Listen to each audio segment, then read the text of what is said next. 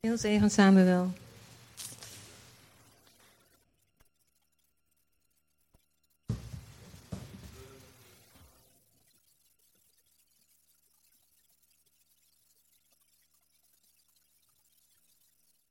Hallo, ja. Wow. Ik zie dat er geen standaard is.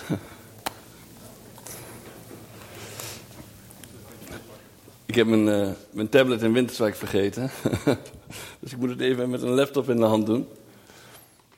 En goedemorgen allemaal.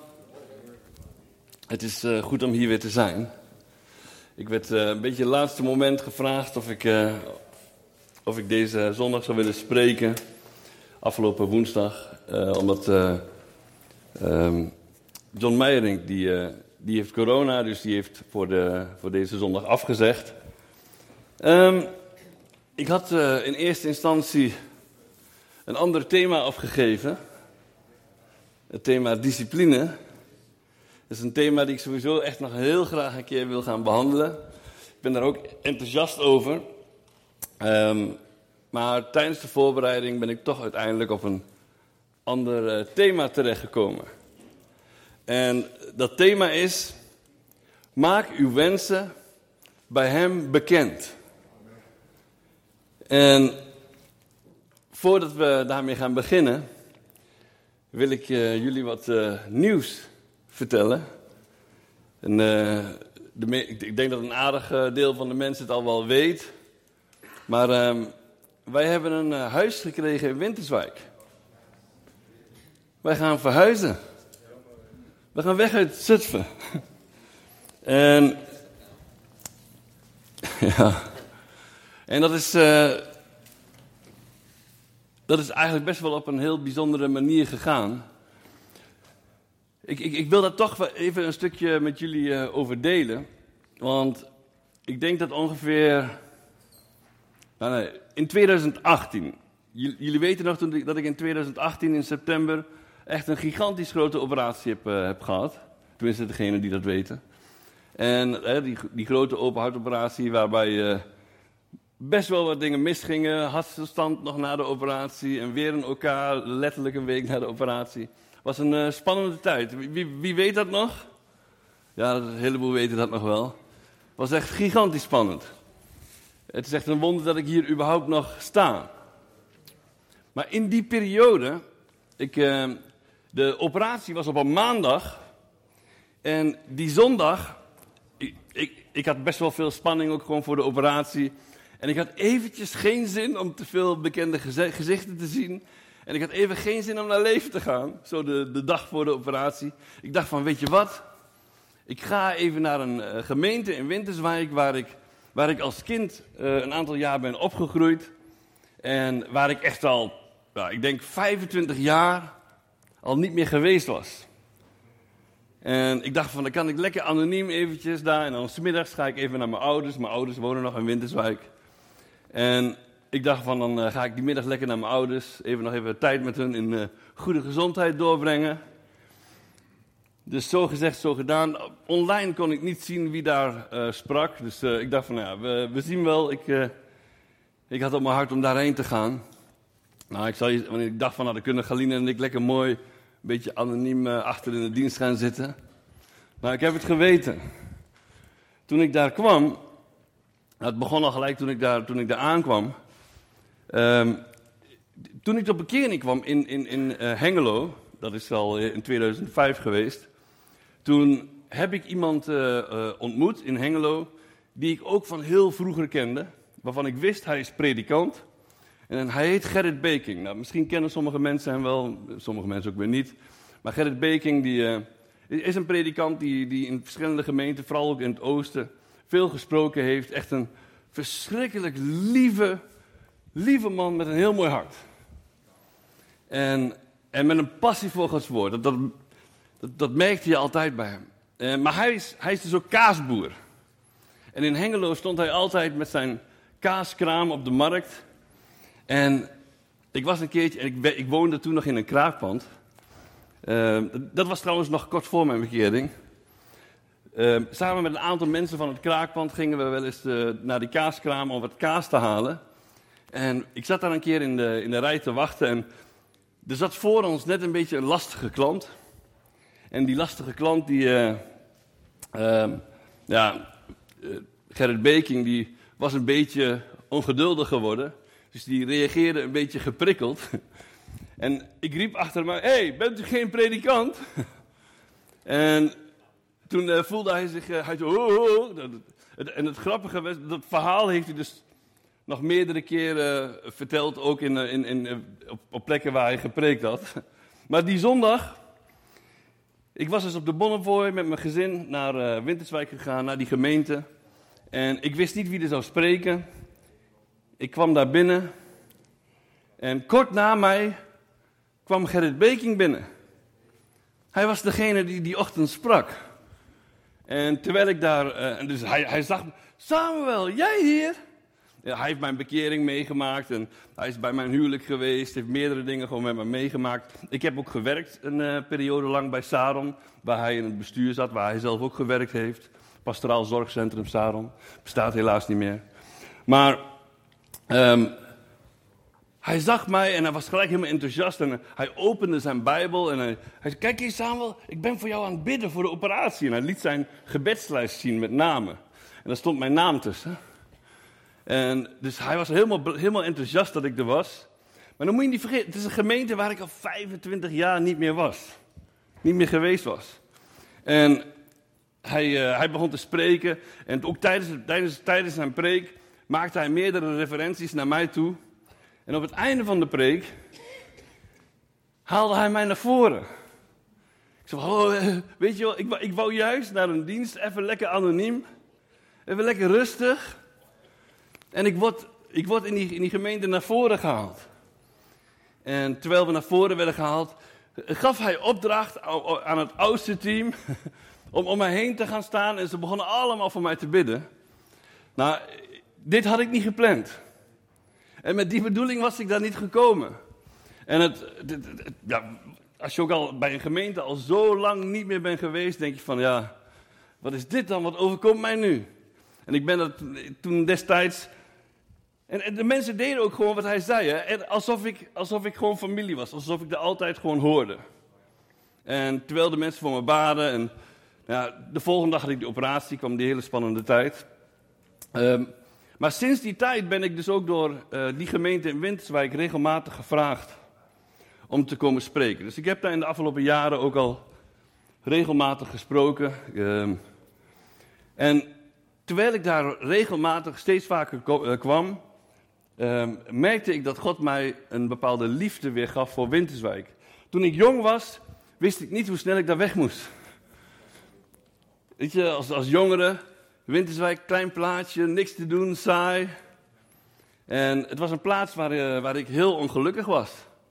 Waar ik veel dingen heb meegemaakt, waar ik uiteindelijk de criminaliteit in ben gegaan. Ik woonde toen nog in de Winterswijk, toen ik vast kwam te zitten in de gevangenis. Dus veel dingen meegemaakt. En ik had geen goede reputatie daar. Maar de afgelopen 2 jaar, God gaf mij weer liefde voor Winterswijk en ook een verlangen om, juist ook omdat de mensen in Winterswijk weten waar ik vandaan kwam, weten wat ik heb meegemaakt, weten wat ik heb uitgefroten. En weet je, hier kan ik wel vertellen mijn getuigenis. Maar mensen die het hebben meegemaakt, die het hebben gezien, bij hun die leeft dat nog meer, die kunnen dat nog beter pakken. En in de afgelopen 2 jaar heb ik dat ook gemerkt in de contacten, ook gewoon met niet-christenen, mensen die ik kende van vroeger. Die... Nou, plotseling best wel open voor mij zijn voor wat ik te zeggen heb. Af en toe stiekem mijn preken online hebben zitten luisteren. En ik kreeg daar wel eens reacties uit. Dus ik merkte al van, God wil daar iets doen. En uiteindelijk heb ik ook nog een aantal bevestigingen gehad via van dat ik op den duur weer naar Winterswijk moest gaan. Maar ja, ik heb natuurlijk ook een vrouw, Galina. Maar Galina die wou in eerste instantie niet naar Winterswijk. En mijn vrouw is een sterke vrouw. Die kan ik niet pushen of overtuigen of wat dan ook. Dus heb ik ook niet gedaan. Ik heb het gewoon aan God overgelaten. Ik dacht, Heer, als u het wil, moet u het doen. Ik kan het niet. En ik denk ongeveer een half jaar later begon zij ook te kijken naar woningen in Winterswijk. En we hadden een aantal mensen daar ook leren kennen, waar we een leuke klik mee hebben. En dat gaf haar ook gewoon toch wel dat ze er heel anders naar begon te kijken. En, maar ja, in de afgelopen 2 jaar, echt, we hebben naar woningen zitten kijken, maar ik weet niet of jullie op de hoogte zijn van hoe het ervoor staat op de woningmarkt, maar dat is echt wel een grote uitdaging. En een van de dingen die Galina in het begin al had gezegd, nou, als God wil dat we naar Zutphen gaan, dan moet hij ons een beter huis geven. Naar Winterswijk. Sorry? Oh ja, sorry. Als we naar Winterswijk moeten gaan, dan moet hij ons een beter huis geven. En dat hebben we ook gewoon bij God neergelegd. En tussendoor hebben we een beetje zitten kijken. We hebben naar koopwoningen gekeken. We hebben naar huurwoningen gekeken. Maar het leek echt op niks uit te lopen. Het was echt best wel lastig. Nou, in de afgelopen 2 jaar hebben we wel regelmatig wat wensen uitgesproken. Zoals zonweringen. Dat leek ons fantastisch. Heeft ons huidige huis niet. En als het zomer is en de zon die knalt keihard naar binnen, dan is het altijd gewoon lekker bloedje heet. Zo, zonwering, dat lijkt ons toch zo fantastisch. En een speeltuin voor de deur, dat lijkt ons toch zo fantastisch. En zonnepanelen, dat lijkt me toch zo fantastisch. En nog een wens van mij, een regenton voor de planten, voor de moestuin. Lijkt me zo fantastisch. Nou, vorig jaar mei hadden we gereageerd op een aantal nieuw te bouwen huurwoningen. Energie-neutrale woningen. En wij waren het niet geworden. We hadden wel gereageerd, we waren het niet geworden. Dus we hadden het al een beetje losgelaten. Tot, even kijken, wanneer was het? Tot eind februari. Vanuit het niets werden we opgebeld door de woonplaats, de woningcorporatie in Winterswijk, Enschede, die regio. En met de vraag: hebben jullie nog interesse in de woning? En wat blijkt, de persoon die in het hele proces van die nieuwe te bouwen woning was meegenomen, die is op het laatste moment was die afgehaakt, ging het niet door.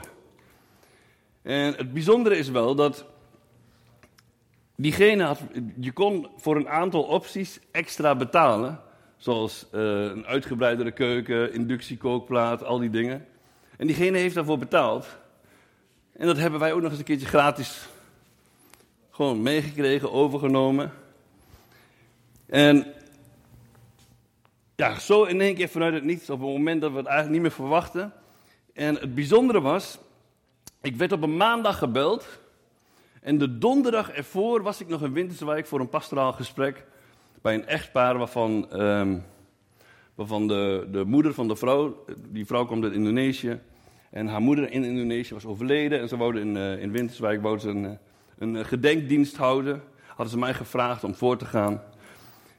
En om even nog een gesprek te hebben over wie was je moeder, wat deed ze, hoe stond ze in het geloof. Al die dingen hebben we doorgenomen, besproken. Maar onderweg in de auto was ik een beetje gefrustreerd. En misschien ben ik de enige. Ik denk dat iedereen wel eens met frustraties te maken krijgt, dat een bepaald proces of een bepaald verlangen of een droom dat je hebt of wat dan ook, hè, dat het niet zo snel gaat als dat je zou willen.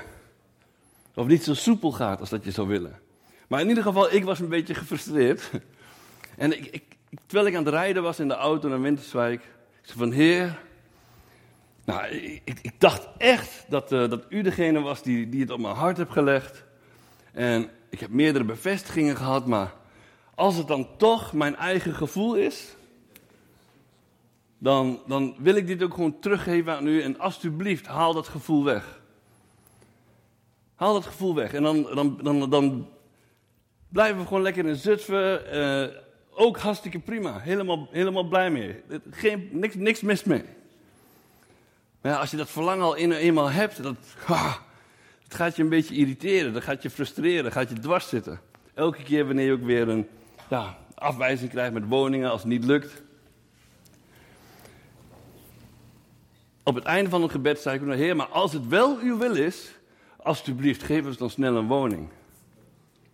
En letterlijk de maandag erop werd ik gebeld. Vanuit het niets. Van een woning waar we bijna een jaar ervoor op hadden gereageerd. Nou, wat een wonder. En het grappige is dat die woning, al die wensen die ik net had verteld, het heeft alles. Het heeft een speeltuin voor de deur. Het heeft een regenton in de tuin.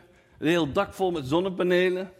Nieuwbouwhuis, zonwering, alle boven, beneden, aan de voorkant, achterkant, overal.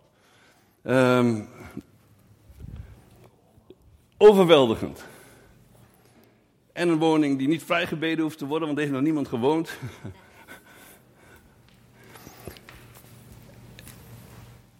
Ik wou jullie heel graag daar deelgenoot van maken, omdat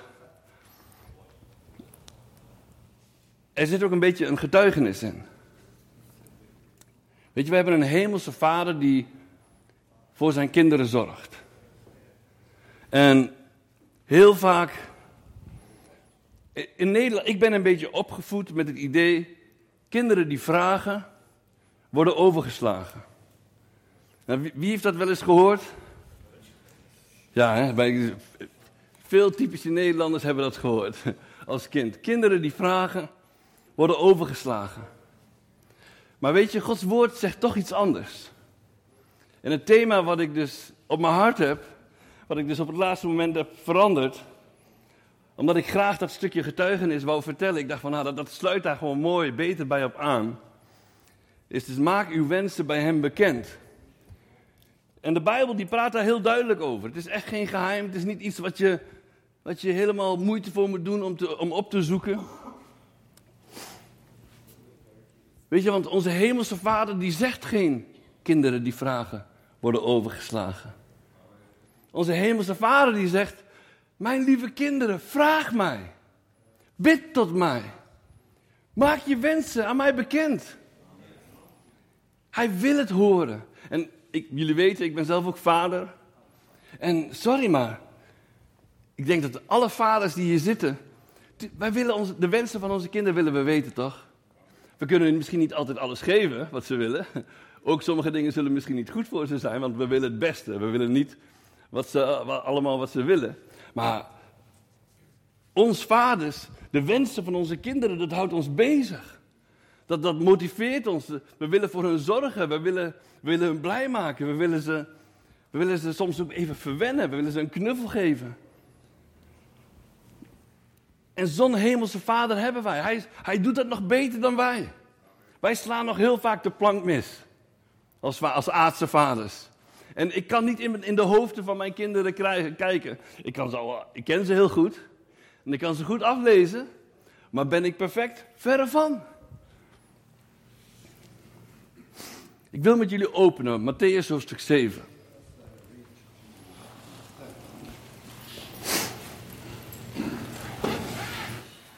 En we lezen vers 7 tot en met 11. Ik lees trouwens vandaag grotendeels uit de MBG. Vanwege bepaalde woordkeuzes in de verzen. Beetje oudbollig met gij en wat andere zinsopbouw dan dat we moderne Nederlanders gewend zijn. Bid en u zal gegeven worden. Zoekt en gij zult vinden. Klopt en u zal opengedaan worden. Want een ieder die bidt, ontvangt. En wie zoekt, die vindt. En wie klopt, hem zal opengedaan worden. Of welk mens onder u zal, als zijn zoon hem om een brood vraagt, hem een steen geven? Of als hij een vis vraagt, zal hij hem toch geen slang geven? Indien dan gij, hoewel gij slecht zijt, goede gaven weet te geven aan uw kinderen, hoeveel te meer zal uw Vader in de hemelen het goede geven aan hun die hem daarom bidden. Weet je, het is niet zo dat God ons gebed nodig heeft om erachter te komen wat we willen of wat we nodig hebben. De Vader weet al wat we nodig hebben. Maar net zoals dat ik heel graag, weet je, als mijn kinderen mij vertellen wat hun bezighoudt, als mijn kinderen mij vertellen wat ze nodig hebben, dat raakt mijn hart. Als vader wil ik graag horen, wil ik graag contact met mijn kinderen, wil ik communiceren met mijn kinderen. En het is met onze hemelse Vader niet anders. Weet hij wat we nodig hebben? Tuurlijk wel. Maar hij wil het ook graag horen. Hij wil graag communicatie met ons. Hij wil graag omgang met ons. Hij wil graag dat we zo'n band met hem hebben, dat we zo close met hem zijn, dat we hem als eerste de dingen vertellen die ons bezighouden. De dingen die we nodig hebben. Zo'n vader is hij. Hij is geen vader die stilletjes in de hoek zit, of op een afstandje kijkt, af en toe even wat overmaakt naar je rekening, maar verder niet wil communiceren. Nee, hij is een vader die onderdeel wil zijn van jouw leven.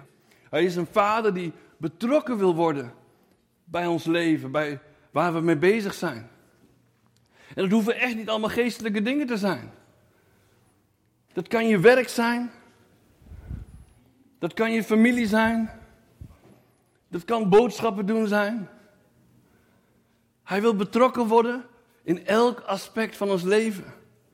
Zo persoonlijk is hij. Dat is toch een apart idee, hè? Die hemelse Vader, die almachtige God, die hemel en aarde gemaakt heeft, wiens aarde als een voetenbankje is, die de hemel geschapen heeft, elke ster, elke planeet, alles op zijn plek heeft gezet. Die God wil persoonlijke omgang met jou. En hij wil niet alleen maar boven jou staan. Nee, hij wil naast jou staan. Hij wil om jou heen staan. Hij wil jou dragen. Hij wil jou optillen. Wat een vader. Die almachtige God die hemel en aarde gemaakt heeft. Die voelt zich niet te goed voor jou. En jouw wensen, jouw vragen, soms dan denken we van, ja, die grote God, er zijn wel belangrijkere dingen voor hem. Maar mijn dingetjes doen er niet toe. En dan gaan we soms met onze perikelen, met onze probleempjes, gaan we hem al niet eens meer lastigvallen. We denken van, ja, weet je, het is niet heilig genoeg of het is niet goed genoeg. We denken dat we ergens aan moeten voldoen. Maar nee, zo is hij niet. Hij is een hemelse vader die heel persoonlijk met ons begaan is. En die ons de wensen van ons hart wil geven. We lazen in Matthäus, die goede gave weet te geven aan uw kinderen. En hoeveel te meer zal uw vader in de hemelen het goede geven aan hen die hem daarom bidden. Kijk, dit is wel trouwens een belangrijke sleutel. Wanneer je in de grondtekst kijkt bij het woordje goede, dan staat daar het woordje agathos. En weet je wat agathos betekent? Agathos betekent wat nuttig is, wat opbouwend is, wat baat heeft, wat heilzaam, weldadig, zegenrijk is, wat eerzaam is, wat eervol is, wat rechtschapen is. Kijk, wanneer we God om iets vragen wat niet goed voor ons is, wat slecht voor ons is, dan kun je ervan uitgaan, hij gaat het niet geven. Als mijn kinderen om iets vragen wat slecht voor ze is, wat ongezond is, dan als vader geef ik, dan wil ik hun geven datgene wat goed voor ze is.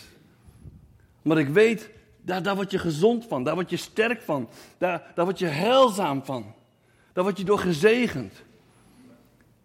God wil niet iets geven wat niet tot zegen is voor jouw leven.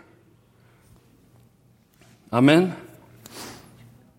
En zo mogen we ook soms leren van, hey, datgene wat ik wil, komt dat voort vanuit mijn hartstochten, vanuit mijn eigen ego? Komt dat voort vanuit mijn destructieve zelf? Of is datgene iets wat tot zegen kan zijn? Wat heilzaam kan zijn. Wat baat heeft, wat nuttig is. Wat eerzaam is, eervol is. Wat rechtschapen is. En ik geloof werkelijk, wanneer dat zo is, Wanneer we de dingen die wij vragen binnen die categorie vallen, dan wil hij het ons geven. En hij weet allang wat je nodig hebt, al voordat je hem daarom bidt.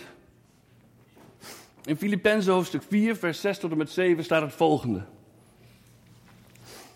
Wees in geen ding bezorgd, maar laat bij alles uw wensen door gebed en smeking met dankzegging bekend worden bij God. En de vrede Gods, die alle verstand te boven gaat, zal uw harten en gedachten behoeden in Christus Jezus. Nou, hierop is het thema natuurlijk gebaseerd. Laat bij alles. Niet alleen maar bij, laat bij het kerkwezen of bij evangelisatie. Nee, laat bij alles. En alles betekent elk aspect van jouw leven. Elk onderdeel van jouw leven. Ook die dingen die misschien niet zo geestelijk lijken, maar die voor jou wel belangrijk zijn. Laat alles, alles. Betrek hem bij alles wat je doet. Betrek hem bij alles wat je nodig hebt. En maak jouw wensen bij hem bekend. En dan staat hij door gebed en smeking. Nogmaals, God weet wat je nodig hebt. Maar hij hoort het graag van ons. Hij hoort het graag uit je mond komen. Hij ziet niets liever dan dat je bij hem komt. En de vader, moet je eens luisteren.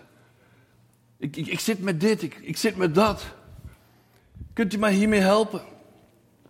Hij is een vader wiens oor naar ons geneigd is. Ik als vader, ik moet heel eerlijk zeggen dat ik soms zo druk bezig ben met mijn dingetjes. En ik ben heel slecht in multitasken. En wanneer mijn kinderen bij me komen, dan heb ik daar niet altijd oor voor. Misschien ben ik de enigste vader bij wie dat soms is. Als ze geconcentreerd bezig zijn. Ja. Of als ik iets aan het lezen ben en mijn kinderen komen bij me, dan hoor ik de helft niet. Of als mijn vrouw bij me komt en ik ben niet... als ik bezig ben, als ik met mijn hoofd ergens anders ben, dan komt soms de helft nog niet eens binnen. Een confession, jongens. Maar gelukkig, zo'n vader is hij niet. Hij is een hemelse vader wiens oor naar ons geneigd is, die gericht is op ons. En hij wil graag horen. En hij hoort. Mijn naam Samuel betekent God hoort en God verhoort. Bij het woord hier wat ze gebruikt hebben in de MBG, daar staat door gebed en smeking. Bij het woord smeking vroeg ik me af van, ja, hoe bedoelen ze dat nou eigenlijk? Want ik kan me daar niet zo goed iets bij voorstellen. Weet je, ik ben een vader. Weet je, moeten mijn kinderen op hun knieën bij mij komen? Opa, geef me toch alstublieft een stukje brood? Nee, zo is het niet. En zo is het ook niet bedoeld. Daarom vind ik het ook altijd heel interessant om de grondtekst in te duiken. Want het geeft een extra dimensie. Wanneer je hier in de grondtekst kijkt, daar staat daar deesis. Ja jongens, ik ben geen Griek, dus vergeef me als ik het verkeerd uitspreek. Deesis. En dat betekent een petitie indienen, een verzoek indienen. Een nederig verzoek indienen. Nou, even als voorbeeldje. Weet je, ik heb het net al gezegd. Mijn kinderen hoeven mij niet te smeken op hun blote knietjes. Opa, mag ik alstublieft een broodje? Mag ik een glas melk? Nee, zo is het niet. Zo'n hemelse vader is hij ook niet. Maar kunnen mijn kinderen mij ook op een autoritaire manier verzoeken? Pa, geef me nu een broodje. Onmiddellijk. Nee, dat kan ook niet. Dus een nederig verzoek indienen is van pa. Ik heb honger. Zou je alsjeblieft een broodje voor me willen smeren? Nee, dat is al gelijk een andere toon. Maar dat is een verzoek indienen. Dus bij het woord smeking hebben we in het Nederlands vaak al een beetje een negatieve bijsmaak. En daarom is het ook gewoon zo belangrijk om soms toch even wat andere vertalingen erbij te halen. Om als je daar toegang toe hebt, als je het materiaal hebt, een concordantie, om even de grondtekst in te duiken.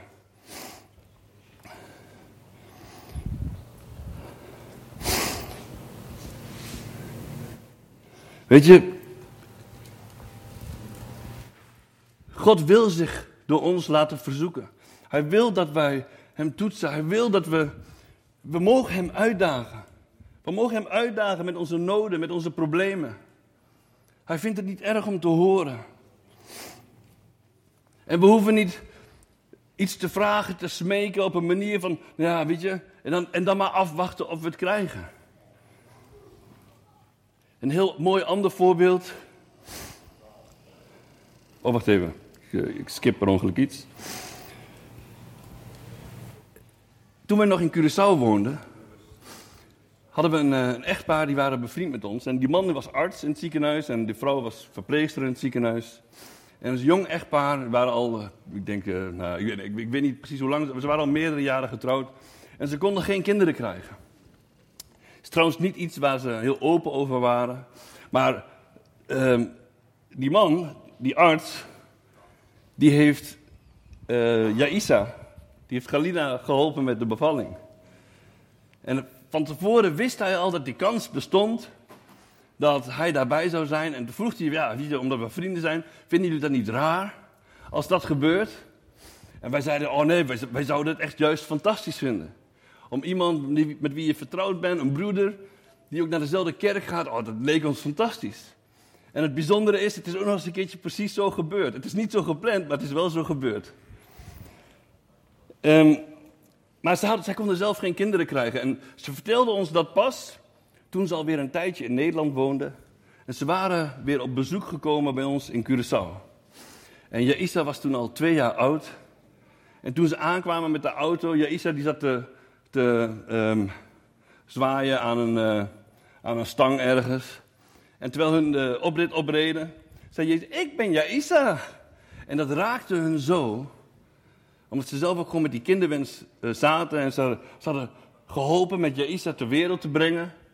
En toen die avond bij ons thuis op de bank zaten, toen deelden ze met ons van ja, wij zitten hiermee. We proberen al jaren kinderen te krijgen, maar we kunnen geen kinderen krijgen. En ik een beetje in mijn onschuld, zullen we er gewoon voor bidden? En ik verwachtte echt niks spectaculairs of zo, maar kom op, zullen we ervoor bidden? En die avond hebben we op de bank, hebben we gewoon heel kort even ervoor gebeden. Voor die kinderwens. En weet je wat er is gebeurd? 1,5 maand later werden we door hun opgebeld of ge-mailed, ik weet niet meer precies hoe dat is gegaan. Voordat ze zwanger waren geworden. Wat een wonder. God hoort onze wensen. En God wil graag dat we onze wensen, onze noden bij hem bekendmaken. Hoe bijzonder was dat? Ik wil met jullie gaan naar Johannes hoofdstuk 14. Vers 12 tot en met 14.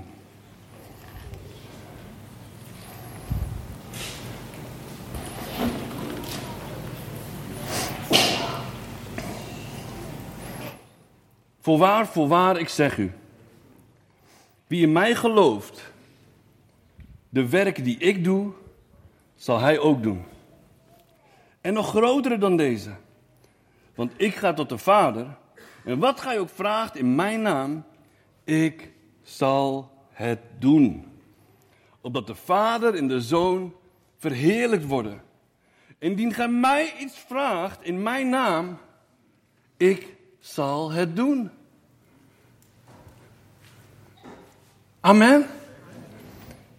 Weet je, soms dan komen mensen ook met leerstellingen aan die best wel ingewikkeld zijn. Ja, nee, je moet tot de Vader bidden of je moet tot de Heilige Geest bidden. Maar de Heer Jezus zegt hier heel duidelijk. Indien gij mij iets vraagt. In mijn naam. Dat laat echt iets zien van de positie van Jezus. We mogen ons heel persoonlijk tot hem richten. Heel persoonlijk. En hij koppelt daar een belofte aan. Wanneer je je tot mij richt, wanneer je tot mij bidt, in mijn naam. Ik zal het doen. En misschien zit jij ook met een probleem of in een bepaald proces. Of struggle jij met iets. Of heb je een wens of een droom waarvan je denkt van ja, dat verlangen heb God in mij gelegd.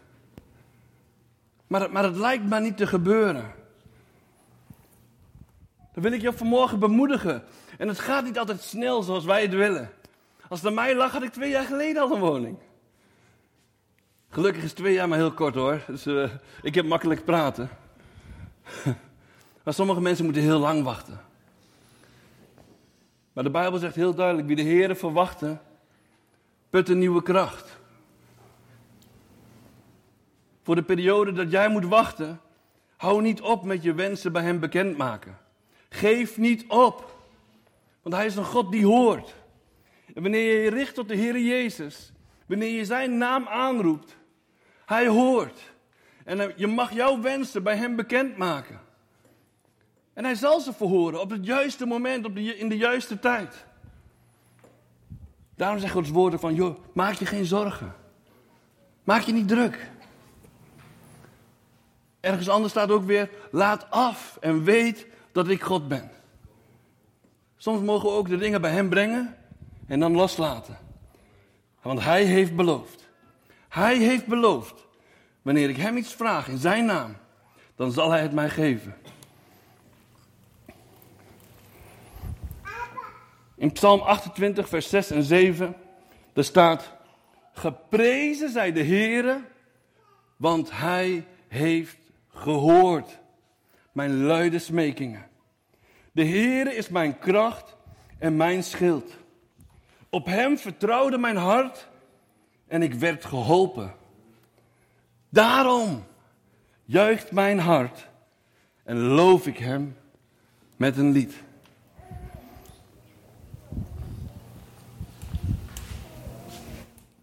De Heere heeft jouw smekingen, hij heeft jouw wensen, hij heeft jouw gebed, hij heeft het gehoord.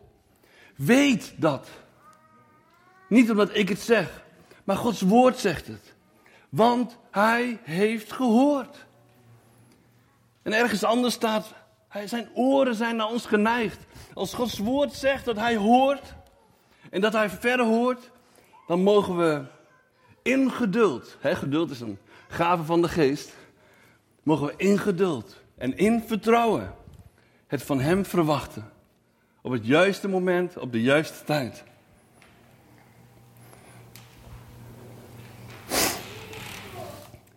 Weet je, nu we weten dat gebed essentieel is en dat God gebed hoort en beantwoordt, weet ook dat als gemeente zijnde, dus voor je persoonlijke leven is dat al heel belangrijk. Maar wil je dat de gemeente gaat groeien? Dat de gemeente vooruitkomt, dat we als gemeente in onze bestemming gaan staan, dat we werkelijk een lichtend licht in de duisternis zullen zijn. Dat we werkelijk als die stad op een berg zullen zijn, die gezien wordt, wiens licht gezien wordt, hier in Zutphen. Wanneer we daar naartoe willen als gemeente, dan begint het bij gebed. We kunnen gebed niet overslaan. We kunnen gebed niet skippen. Want God wil ons hart horen. Hij wil dat we naar hem uitroepen. Alles wat gij vraagt in mijn naam, zal ik u geven. En als wij als gemeente eenparig gaan begeren, eenparig voor Zutphen gaan bidden, dan geloof ik dat Zutphen gewonnen gaat worden voor Jezus. Amen. Weet je, misschien ben ik de enigste, maar soms dan zie ik er als een berg tegenop om te bidden. Ik heb dat wel eens. Vooral op dagen dat ik moe ben, dat ik het druk heb gehad. Ik heb 3 kleine kinderen die veel aandacht vragen. Die soms op ongepaste tijden in de nacht voorbij komen en je wakker houden. Weet je, ik kan er soms als een berg tegenop zien. En daarom des te mooier vind ik het. Dat de Heer Jezus letterlijk de berg op ging. Om met zijn vader te bidden. Om met zijn vader te praten. Om zich af te zonderen. Hij ging letterlijk de berg op. Maar gelukkig is hij voor ons gestorven. En is hij heen gegaan naar de Vader. En troont hij nu aan de rechterhand van God. Maar hij heeft een vervanger gestuurd. De Heilige Geest. Wij hoeven de berg niet meer op. De Heilige Geest woont in ons. En we hoeven er niet als een berg tegenop te zien. Weet je, die drempel, er is maar één iemand die dat opwerpt. En dat is de boze. De boze wil jou doen laten denken. Die wil jou tegenhouden om te gaan bidden. Want hij weet, er gaat kracht uit gebed. Gods woord zegt dat God gebed hoort en verhoort. Dus de boze is erop uit om jouw gebedsleven te doen laten verstommen. Dus de eerstvolgende keer dat je er als een berg tegenop ziet, zeg tegen hem: Satan, ga weg van mij. Ik wil jou niet gehoorzamen. Ik wil mijn Vader gehoorzamen. En als Jezus al letterlijk de berg op ging, dan ga ik mij afzonderen. Dan ga ik dan maar een keertje een kwartier eerder opstaan. Dan neem ik maar een keer de moeite om tijdens een pauze even een kwartiertje mij af te zonderen. En het gaat niet om minuten of uren. Alsjeblieft, leg jezelf geen wet op. Maar net zoals dat een geliefde graag communiceert met zijn geliefde. Een verloofd stel, een verliefd stel wil graag met elkaar praten, amen. En als je gek bent op hem, als je van hem houdt, dan verlang je ernaar om met hem te praten, amen. Hij verlangt ernaar om met jou te praten, want hij houdt van jou. Zijn liefde is niet gemaakt. Zijn liefde is niet oppervlakkig. Zijn liefde heeft alles opgegeven. Zijn liefde heeft zijn zoon aan het kruis voor jou laten sterven, om jou te winnen. Ondanks dat we het niet verdienen. Dankzij Jezus Christus, dankzij het werk aan het kruis van Golgotha, mogen we elke dag vrijmoedig naderen tot de troon der genade. Vrijmoedig! Je hoeft je niet schuldig te voelen. Je hoeft je niet te laten tegenhouden door schuldgevoel. En als je met schuldgevoel zit, belijd hem je zonde. Ga juist naar hem toe. De boze wil maar al te graag dat je die belast met je mee blijft dragen. En dat je daardoor niet naar hem toe gaat. Hoe vaak is het dat we door schuldgevoel niet durven te bidden? Dat is niks nieuws. Het is een oud trucje. Kijk naar Adam en Eva. Ze hadden gezondigd. En ze wisten donders goed dat ze verkeerd zaten. En wat deden ze?